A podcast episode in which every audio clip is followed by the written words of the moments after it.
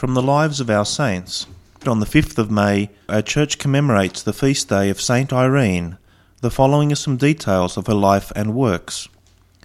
Born during the reign of Constantine the Great in the Persian city of Magdus, Irene was the daughter of Licinius, governor of the region.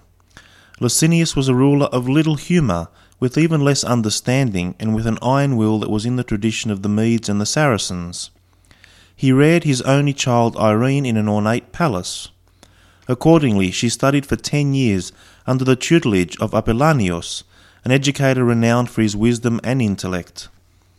According to Apollonius, who was also Irene's biographer, an angel of the Lord appeared to Irene in a dream when she was a young woman and told her that she had been chosen to be the voice of the Messiah among her own people.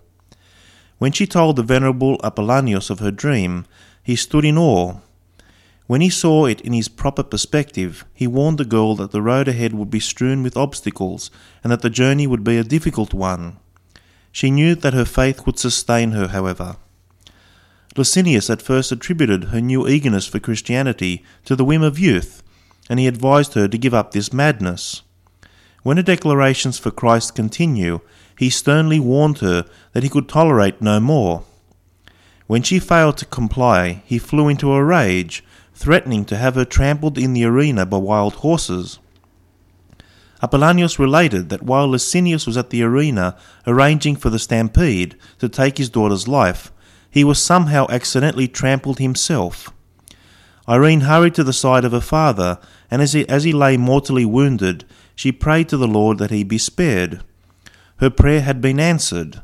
Licinius recovered, repented, and was baptized into the Christian faith.